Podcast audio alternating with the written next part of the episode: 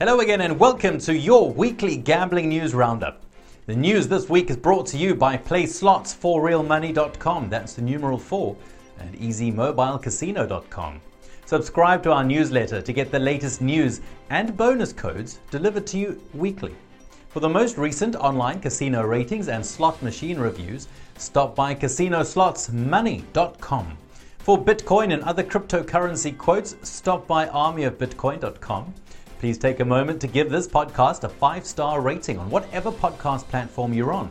It really means a lot to us, and it's so easy to rate and review us. Also, feel free to view the links below, which are helpful resources. In the first story this week, O.J. Simpson settles defamation lawsuit with Las Vegas Casino Resort. A 2017 lawsuit between O.J. Simpson and the Cosmopolitan of Las Vegas was finally settled on March 31st in Clark County District Court. The terms of the settlement were not released. Simpson was suing the casino resort for defamation of character. This was related to an incident at a steakhouse and lounge inside that property. Simpson was banned from the Cosmopolitan for drunk and disorderly behavior. He claimed defamation of character when media source TMZ stated that he was drunk and became disruptive. The casino's defense was that Simpson's character was already tarnished due to his criminal record. Next up, a pair of six figure jackpots claimed at Lake Tahoe casinos. Caesars Entertainment owns and operates Harrah's and Harvey's Lake Tahoe Casino and Resorts in State Line, Nevada. Now, this town is located on the southeastern shore of the lake. Now, both properties were in the local news lately after paying out a pair of six figure mega progressive jackpots.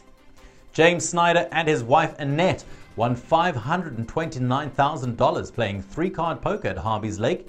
The couple was visiting from Minnesota. The top prize was won on a royal flush.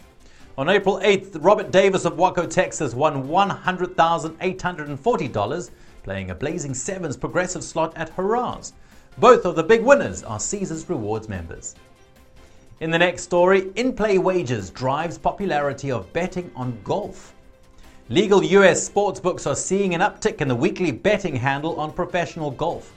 Betting on the outright winner of the current week's tournament accounts for a small portion of the funds. A driving force in the increase can be tied to in play bets. Now, this pertains to the amount of money bet on golf after a tournament has gotten underway. A player's odds to win the round, tournament, or head to head matchup are constantly in flux as play wears on. Bettors can follow the action. They can then decide how they want to bet based on the changes in the odds. In the last story, East Alabama search warrants turn up illegal gambling machines. A recent raid on nine different properties in Calhoun County turned up illegal gambling machines. Firearms and narcotics were also seized in the search. This took place on Friday, April 9th. The Anniston Police Department released details of the raid to the general public.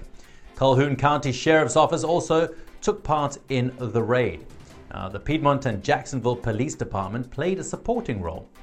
These raids took place while Alabama lawmakers consider various legal gambling expansion legislation.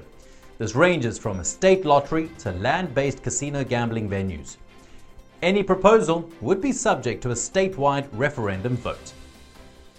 Well, remember to visit playslots4realmoney.com. That's the numeral 4 and easymobilecasino.com.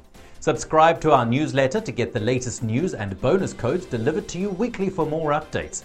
Please share this podcast on your social networks. And remember, for the most recent online casino ratings and slot machine reviews, stop by casinoslotsmoney.com. And for Bitcoin and other cryptocurrency quotes, stop by armyofbitcoin.com. Feel free to view the links below, which are helpful resources. That's your weekly gambling news roundup for this week. We'll see you soon. Bye bye.